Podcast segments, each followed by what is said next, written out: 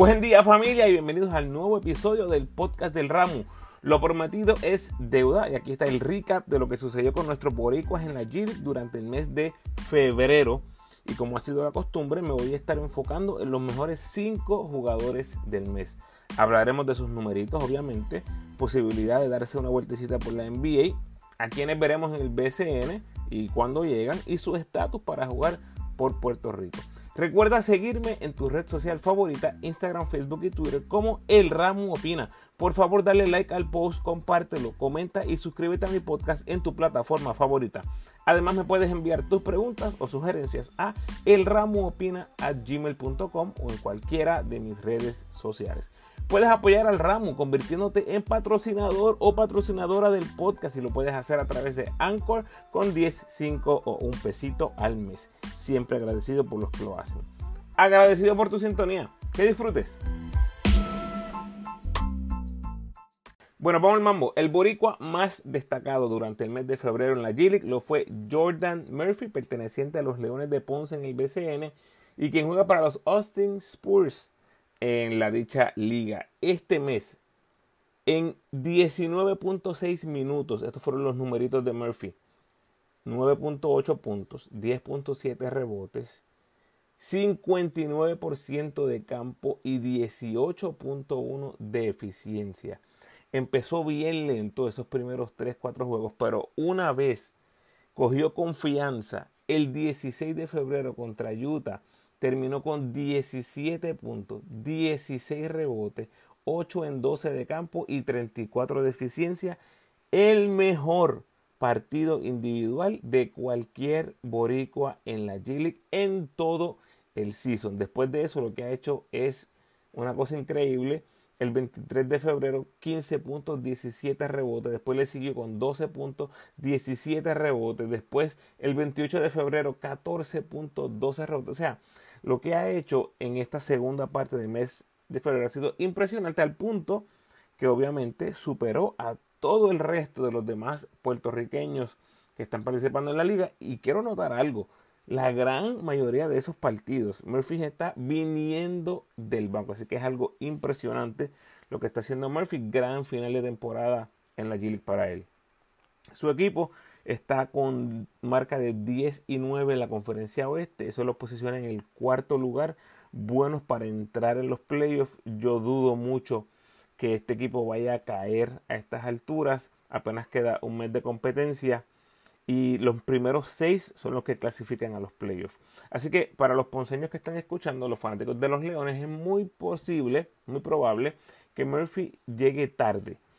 No sabemos hasta qué punto va a llegar en los playoffs. Bueno, en caso de que lo haga, porque siempre hay una posibilidad que se caigan estos equipos, pero en caso de que lleguen a los playoffs, que deben llegar, y vayan en una corrida extensa, larga, en la postemporada, no me sorprendería que Murphy esté llegando tal vez en mayo.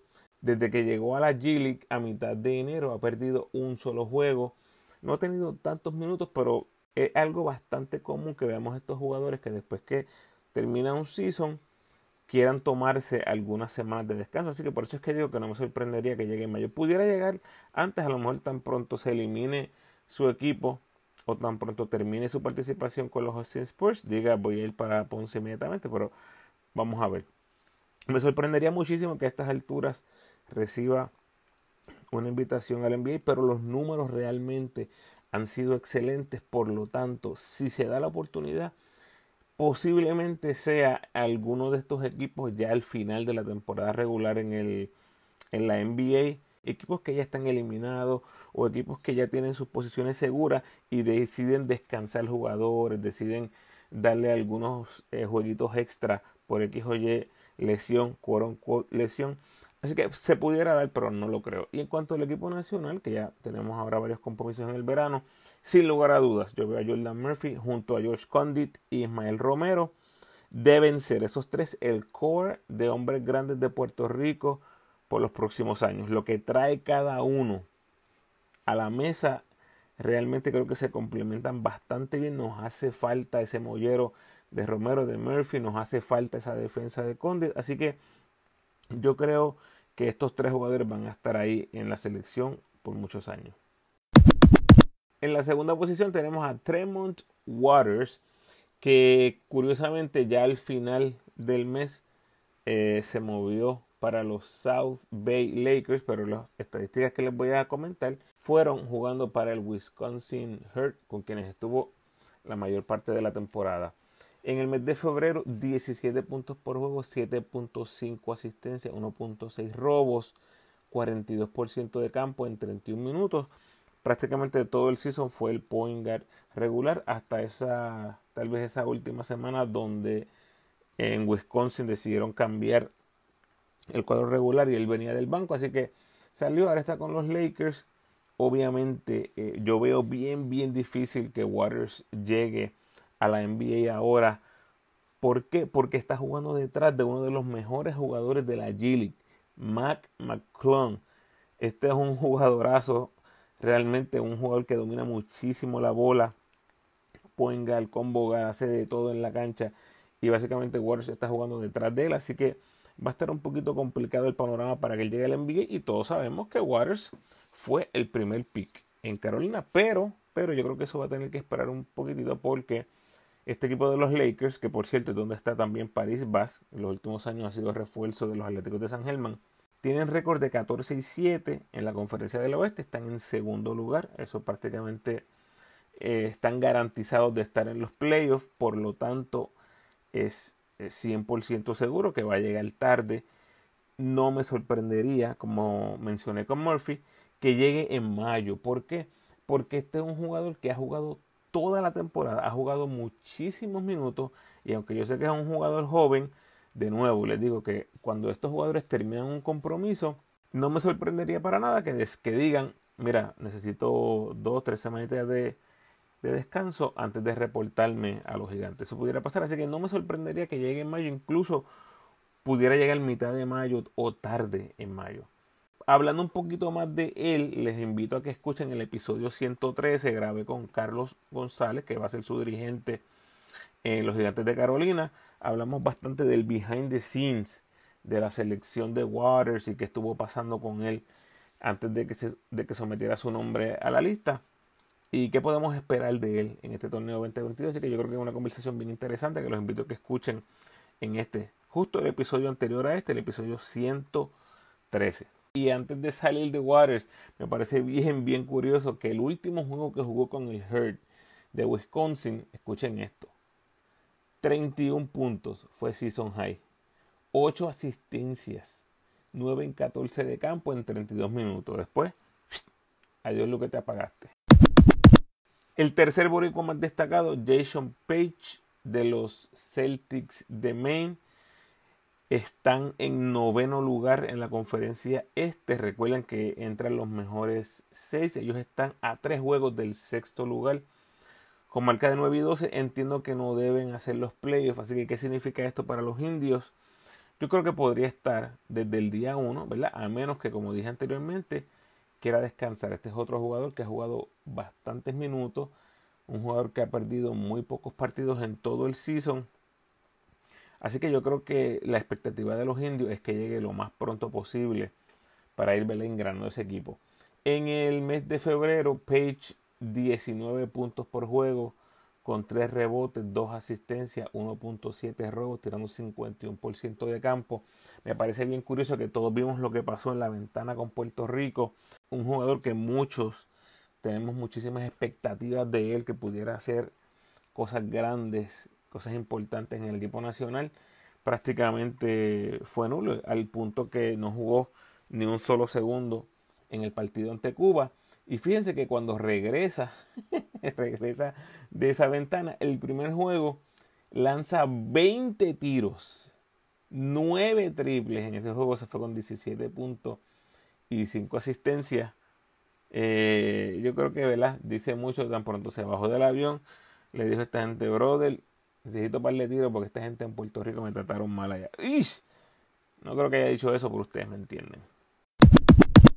En la posición número 4 tenemos a Manny Camper del Grand Rapids Gold, que en este mes de febrero apenas 7 puntos, 8 rebotes por juego. Usted dirá, ah, eso no es tanto, pero la realidad es que estos últimos 7 partidos que ha jugado, Camper está on a tear, como dicen en inglés, está teniendo sus mejores juegos de todo el season. Yo creo que también hay que notar que muchísimos jugadores de gran calidad han llegado a ese equipo del Grand Rapids Gold y reciben contratos para irse al NBA. Y yo creo que eso es algo que obviamente ha beneficiado en cierta manera lo que es el tiempo de juego de campo. Ha tenido varias ocasiones que ha jugado 40 minutos o más. Y en estos últimos partidos, aunque no es un jugador tan ofensivo, la realidad es que no necesita la bola en las manos. No es un jugador ofensivo para nada. No es un jugador que busque el triple. No es un jugador tan agresivo que genere muchas visitas al tiro libre. Pero rebotea muy bien en ambos lados de la cancha. Es un gran defensor. Y esos puntitos que le caen son de José. Él es un joseador. Es un joseador. Yo creo que va a llegar a los cariduros de Fajardo sustituyendo prácticamente lo que era Gilberto Clavel. Un jugador bien defensivo, un jugador bien pro equipo que tal vez no esté requiriendo tantos toques de balón. Simplemente hacer su trabajo. Ahí hay muy buenos jugadores en ese equipo. Tienes a, Víctor Roth, tienes a Rigoberto Mendoza, tienes a Abreu, tienes a Emi Andújar, la posibilidad que eventualmente llegue John Holland. Así que yo creo que este jugador cae perfecto en lo que es este equipo de los cariduros ante la salida de Clavel. Y hay que ver, ¿verdad?, eh, en qué momento va a poder llegar. Su equipo en la G tiene marca de 13 y 10. Están sextos en la conferencia del Este. Eh, sextos, recuerden que entran 6 a los playoffs. Así que hay que ver si logra mantenerse en ese sexto lugar. Si no, si este equipo cae y se elimina, definitivamente yo esperaría que parece muy emocionado realmente de entrar al BCN en comparación con lo que los otros picks del draft están compartiendo en sus redes sociales. Yo creo que este está bien deseoso de llegar al BCN y no me sorprendería para nada que una vez termine inmediatamente, no sé, tal vez hasta within a week, antes de una semana, se esté reportando a los cariduros. Vamos a ver qué pasa con Manny Campbell, que repito, está teniendo su mejor momento de la temporada en este momento. Y el número 5, jugador más destacado boricua en la G tenemos a Ethan Thompson de los Windy City Bulls. Eh, jugó todo febrero prácticamente siendo un inicialista en el mes de febrero. Promedió 11 puntos con 5 rebotes, 3 asistencias, un robo. Su porcentaje de campo, como les he dicho anteriormente, ha ido mermando considerablemente. Eh, de noviembre 47%, en enero 42%, ahora en febrero 38%. Lo mismo ha sucedido con su porcentaje en tiro libre, ha ido mermando, pero ha tenido los minutos y como les dije anteriormente, creo que es un jugador que entiende claramente lo que tiene que trabajar para lucir en lo que es la G va a tener que trabajar en su físico, va a tener que trabajar en su tiro exterior, en su manejo de bola, va a tener que trabajar en crear para sus compañeros, pero es un jugador totalmente capaz. Se habló en algún momento, lo vi por ahí mientras Steven Thompson estaba jugando con la selección, que ya se rumora, ¿verdad? Su entrada a la selección. Honestamente, eh, pues no me sorprendería, ¿verdad? Que fuera un jugador que quisiera llegar, ya que su hermano tuvo una buena experiencia. Además, su hermano va a estar activo en el BCN con los vaqueros. Eso le va a dar un, buen feeling de lo que está sucediendo en esa liga, lo que está sucediendo con su hermano, lo que está sucediendo con el equipo nacional. Tal vez eso le dé luz eh, a su decisión de si jugar o no. Yo entiendo, entiendo. Y por ese lado es que le digo que no me sorprendería que decida jugar. Pero realmente tampoco me sorprendería que no jugara porque de nuevo hay tantas áreas en las que tiene que trabajar que no veo, no veo el, el upside, el beneficio de estar en el equipo nacional donde no sabes cuántos minutos vas a tener, ¿verdad? Asumiendo que Clavel esté saludable y Tan Thompson pudiera ser un jugador este 11-12 en, en el equipo. No sé si eso es algo que realmente le llame muchísimo la atención a un jugador como él tan joven que necesita trabajar en tantas cosas. Así que yo vería más beneficioso tal vez, y de nuevo estoy tratando de ponerme en sus zapatos, más beneficioso para él tomarse el verano para trabajar en su juego, para trabajar en el físico y tal vez dejarlo de Puerto Rico eh, a futuro. Obviamente va a ser muy importante que sucede en este verano con sus oportunidades de la G League o con algún campamento de la NBA, algún campamento de equipo de veteranos. Y si es algo que no se da como él tal vez espere, que lo dudo, obviamente es un jugador que ha dado mucha promesa, pero estoy mirando tal vez el worst case scenario que tal vez no se dé como él piense.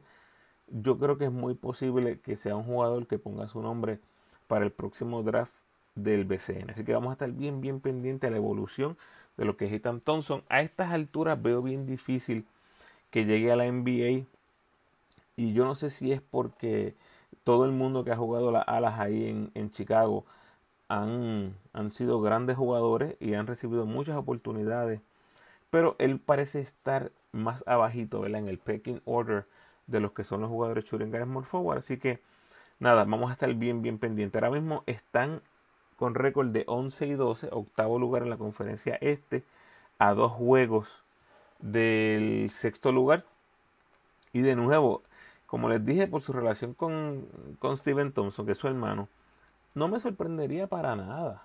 No me sorprendería para nada que Ethan Thompson caiga en Puerto Rico a ver a su hermano jugar en el BCN durante el verano. Es su tiempo libre, tal vez no tenga tantos compromisos como lo es durante la temporada regular de la G League.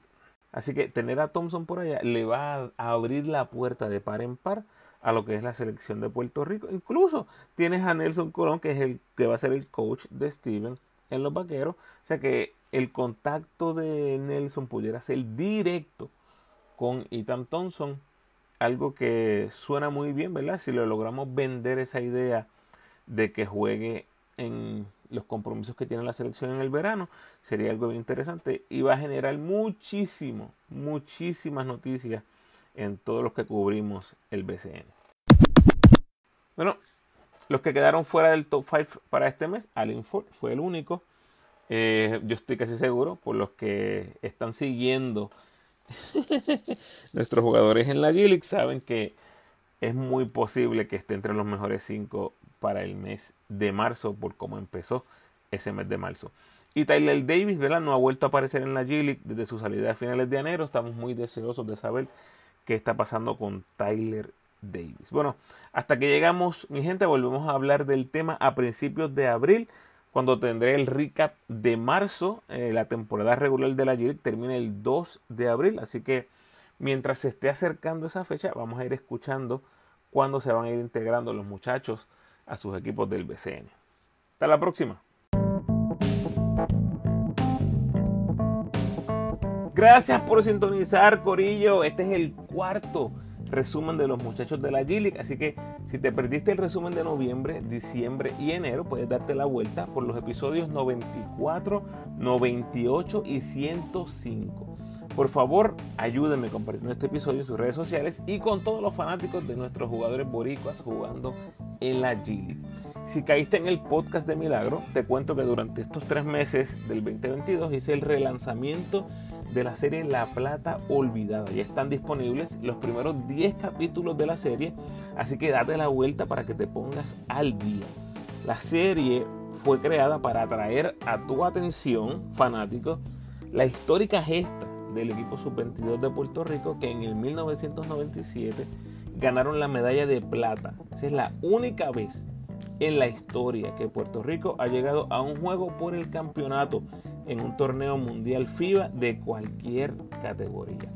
Ya solo me faltan dos, que son con el capitán Rolando Rutunier y el asistente Ángel López Panelli. ¿Que ¿Quiénes estaban en ese grupo? Te preguntarás.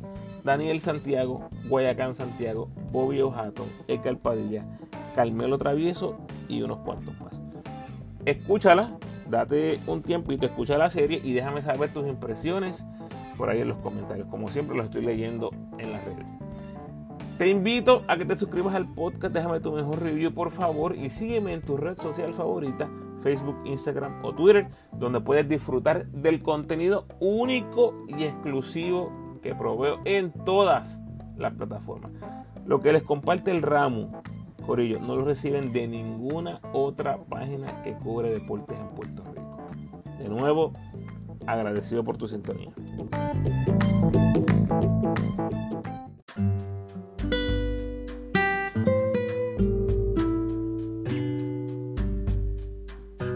El pensamiento de hoy. Cada mala situación siempre tendrá algo positivo. Hasta un reloj que está muerto muestra la hora correcta dos veces al día. ¿No capish? Dale rewind. Bendiciones.